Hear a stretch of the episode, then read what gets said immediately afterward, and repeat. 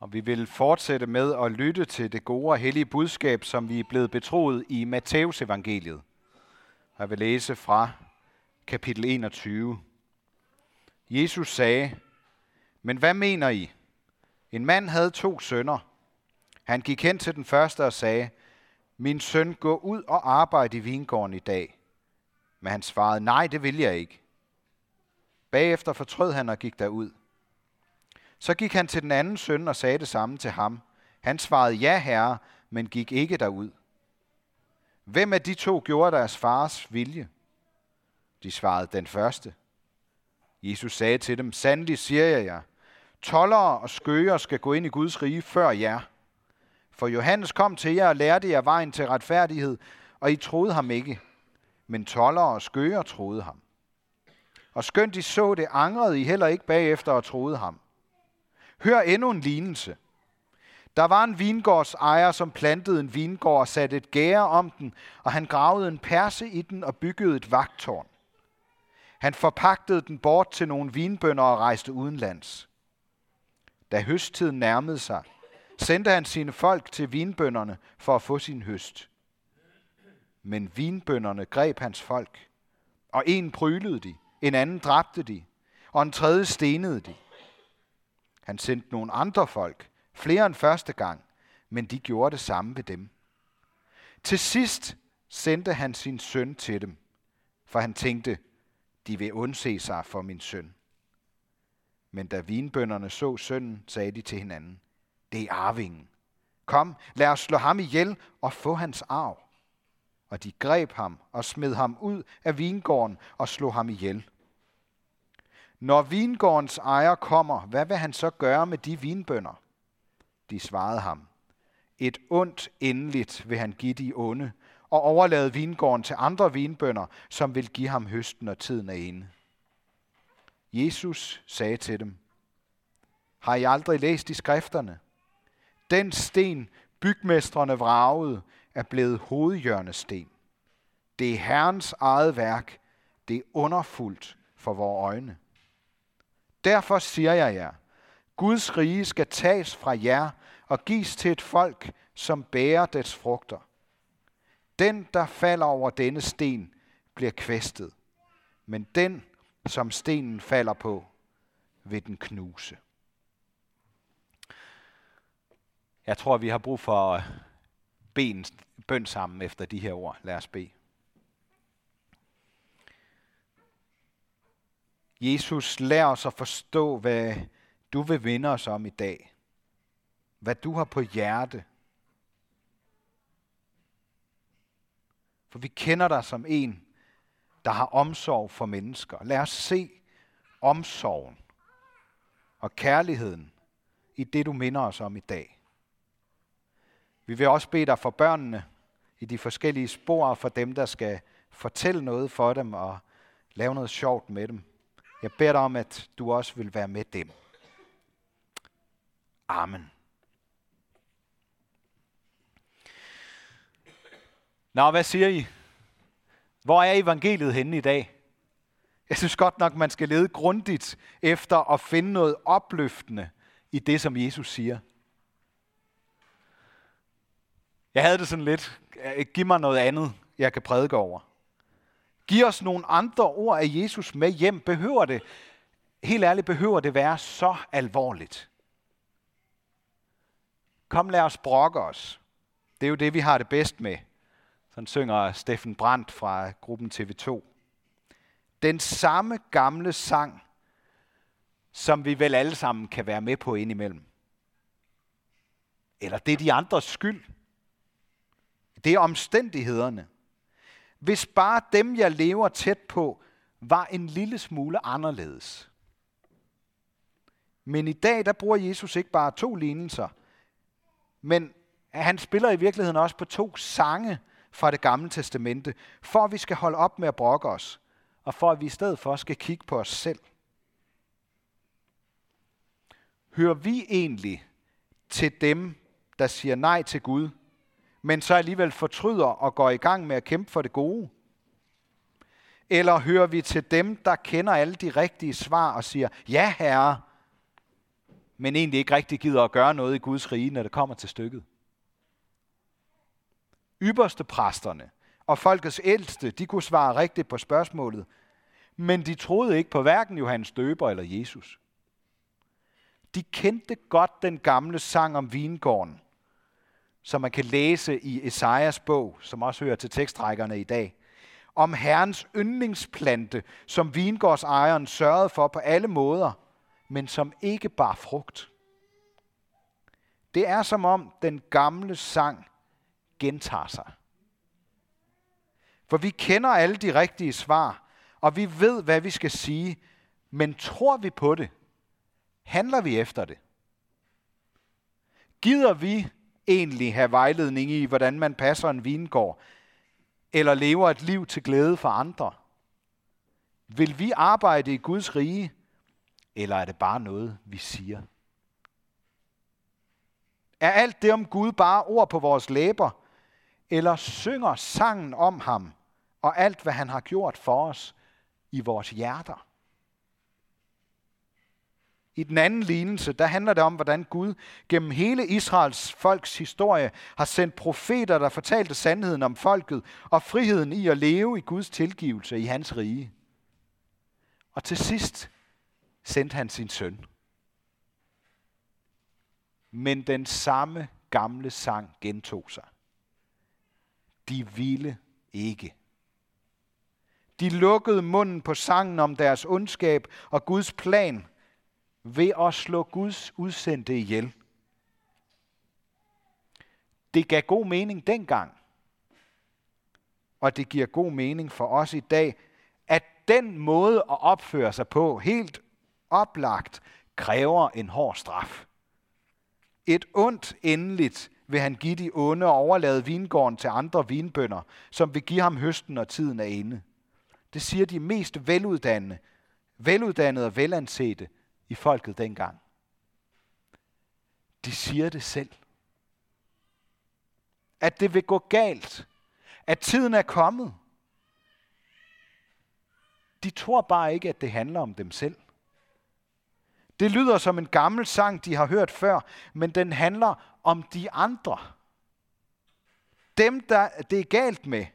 Dem, vi kan brokke os over. Jesus svarer dem og os i dag med en sang. Et, stykke, et lille stykke af en festsang fra salmernes bog, salme 118, der handler om Guds trofasthed, der varer til evig tid. Om Herren, der kommer og bringer sejr. Vi skal synge lidt af den om lidt. Vi gør det hver søndag heroppe fra alderet. Velsignet være han, som kommer i Herrens navn. Det er fra salme 118 det gamle testamente. Kender I ikke den sang? spørger Jesus. Om den sten bygmestrene vragede, der er blevet hovedhjørnesten.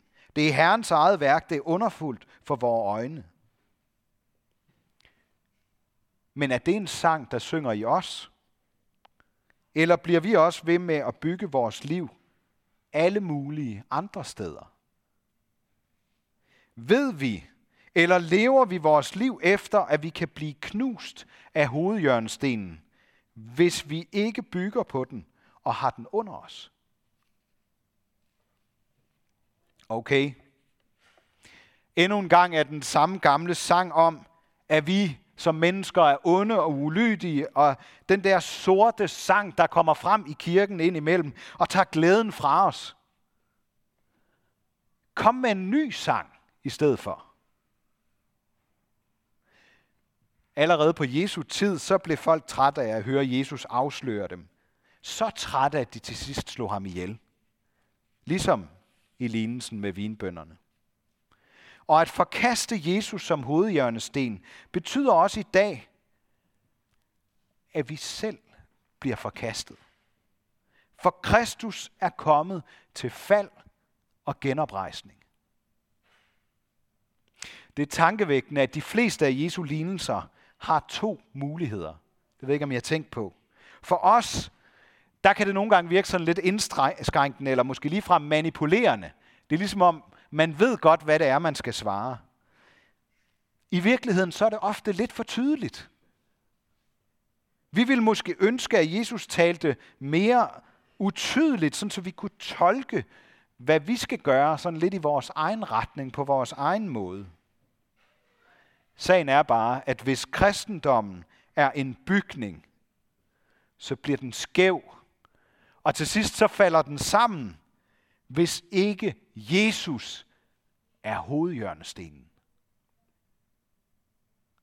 Det er desværre ikke kun Israels folk, der kan glemme Jesus og Guds plan med vores liv. Der er mange eksempler på, at den kristne kirke også har gjort det.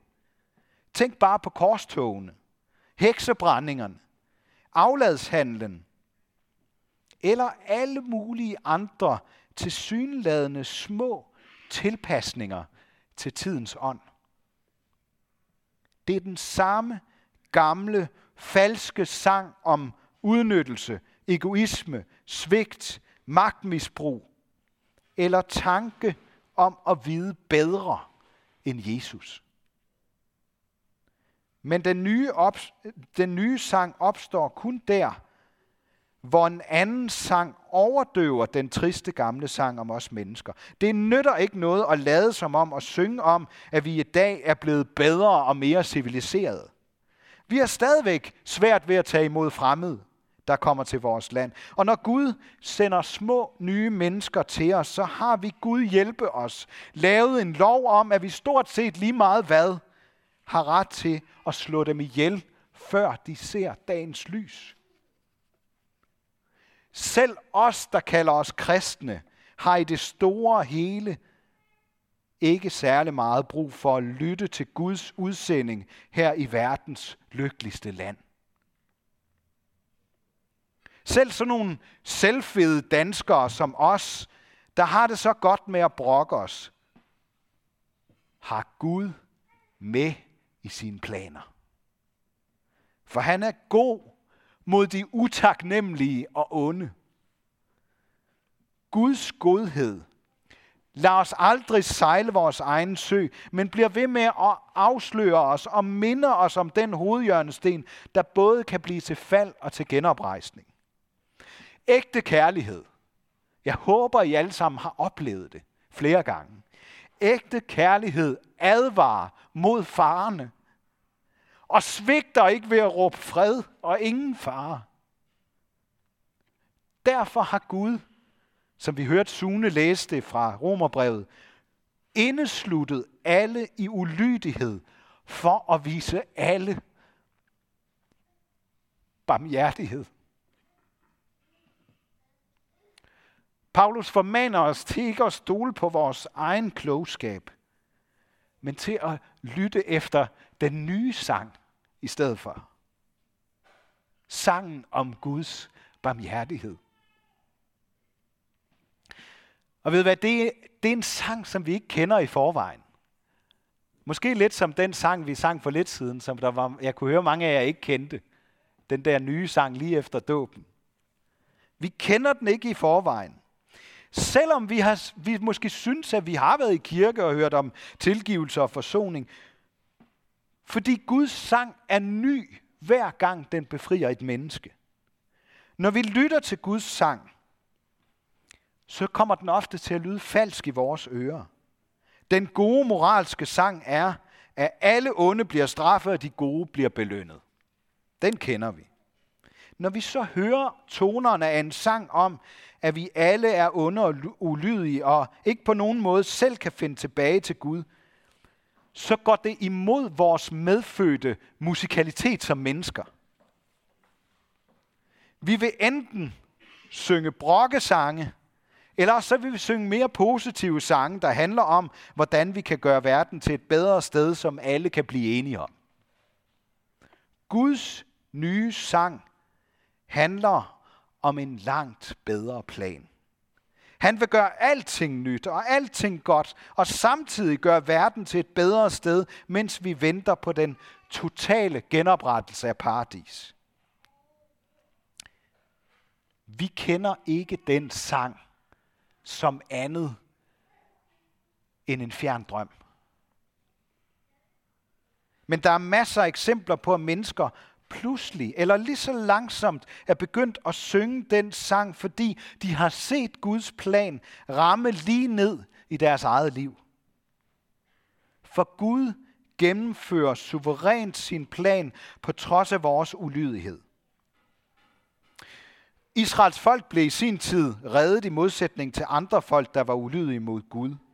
Og da Israels folk på Jesu tid ikke ville tage imod ham, blev det til velsignelse for alle os folk i Europa, der kom til at høre sangen om Jesus. Og i dag, hvor store dele af den vestlige verden ikke længere lever deres liv med Jesus som hovedjørnsten, stormer Guds rige frem i andre dele af verden, fordi, kunne man sige, Gud har indesluttet alle i ulydighed for at vise alle barmhjertighed. Uanset hvilket land eller hvilken tid vi lever i, så har vi muligheden for at sige ja til at følge Jesus ind i Guds rige. Så vi begynder på en ny sang. Sangen om Guds store historie, om hans plan om frelse og redning. Det er derfor, vi aldrig må holde op med at mindes mennesker fra Bibelen og møde kristne i dag, der har fået den nye sang fra Gud. Prøv at tænke på Maria, der fik besøg af englen Gabriel, der fortalte, at hun skulle føde Jesus Guds søn.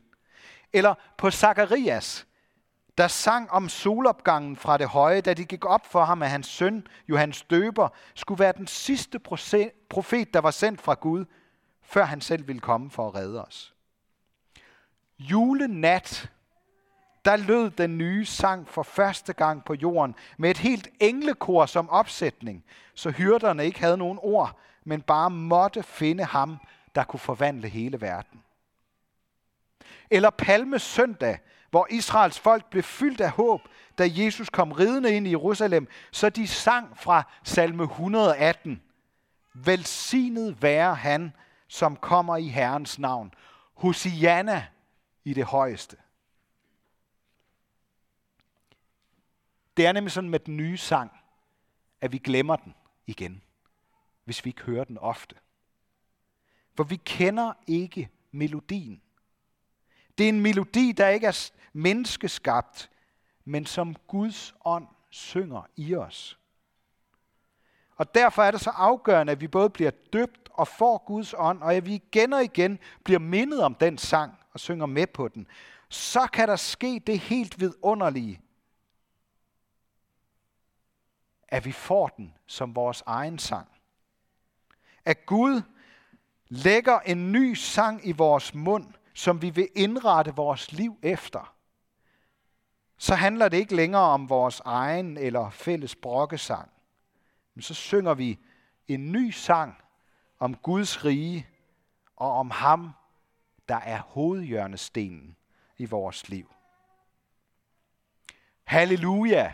Syng en ny sang for Herren. Syng for Herren hele jorden. Ære være Gud, der har skabt os i sit billede. Ære være Guds søn, der tog vores straf, så vi kan leve i frihed. Ære være Helligånden, ham der gør Guds kærlighed levende for os.